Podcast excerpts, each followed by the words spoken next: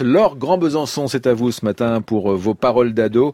Avec le retour de Lou. Alors Lou, on l'a déjà entendu, on l'avait quittée euh, adolescente, 15 ans, euh, il y a 5 mois. Elle est toujours adolescente, mais à l'époque, elle entrait dans l'école de cuisine Ferrandi comme apprentie cuisinière. Droit de suite, depuis 5 mois, que s'est-il passé? La semaine dernière, lorsque j'ai revu Lou, un peu bêtement, j'ai commencé par lui dire Tu as changé. Elle m'a répondu Normal, j'ai grandi. Depuis septembre, vous l'avez dit, Eric, elle suit une formation professionnelle à l'école de cuisine Ferrandi. C'est une formation en alternance, un pied à l'école, un pied dans la vie active, et plus précisément en cuisine dans un restaurant où elle travaille deux semaines par mois.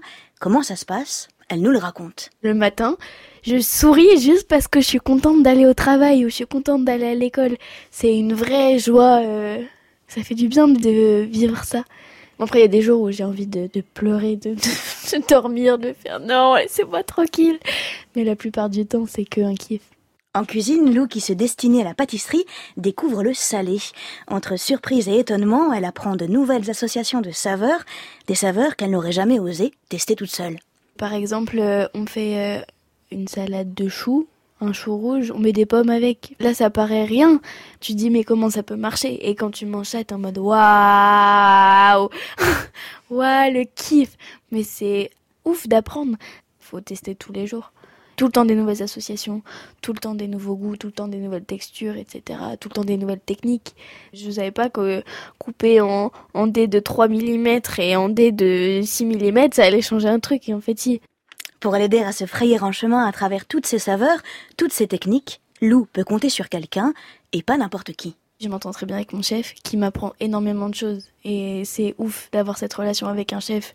Quand j'en parle avec euh, mes autres copains de classe, ils sont en mode non, moi mon chef, euh, on se parle jamais et tout ça. Enfin, c'est mon chef. je suis en mode mais moi mon chef, euh, c'est mon vrai maître d'apprentissage. C'est lui qui m'apprend tout, c'est lui qui me montre les vraies valeurs, les vrais tout, tout, tout.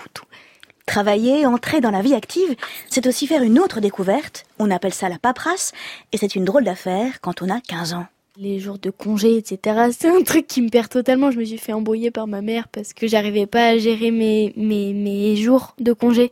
Déjà, j'ai pas envie d'en prendre. Mais en même temps, j'ai envie d'en prendre parce que je suis fatiguée et que ça sert. Mais en même temps, il faut que j'arrive à les poser au bon moment parce que sinon, après, derrière, c'est plus possible de les poser, etc. Et ça, c'est une galère. Moi, j'y comprends rien. Déjà, je sais pas quelle date on est demain. Qu'est-ce qu'on me parle de prendre des jours de congé? Enfin, au bout d'un moment.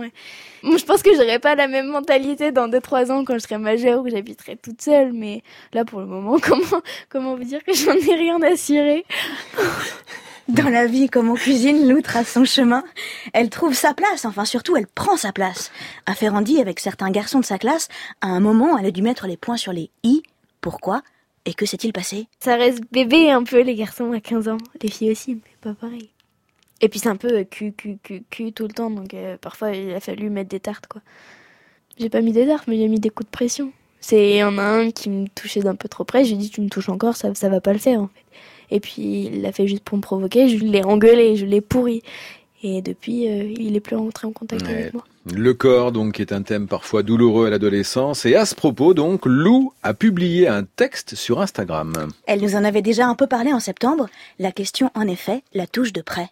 J'ai beaucoup de mal à me regarder dans le miroir et de me dire, waouh, ça va. Je me rappelle de petite où je disais déjà, non, je peux pas me saquer. Pas facile quand toute ta vie on t'a dit, ouais, t'es moche ouais, ton corps, il, est pas comme il faut. Puis c'est un truc qu'on voit partout, qu'on voit à la télé, qu'on voit dans les magazines, qu'on voit dans la rue, etc. Donc les messages subliminaux tout le temps de ouais t'es pas comme il faut, ouais t'es pas comme il faut, c'est ça rentre à un moment. Lou n'a pas laissé cette douleur en jachère, elle a travaillé dessus. Sagement, elle m'a dit il faut s'accepter, voilà, comme on est. Et puis elle a ajouté si on s'aime, euh, les gens ils vont nous aimer aussi, je pense. Euh. Ouais. T'as compris. Bah oui, j'ai compris. Si on s'aime, on va être aimé aussi. Merci à vous, Laure Grand Besançon.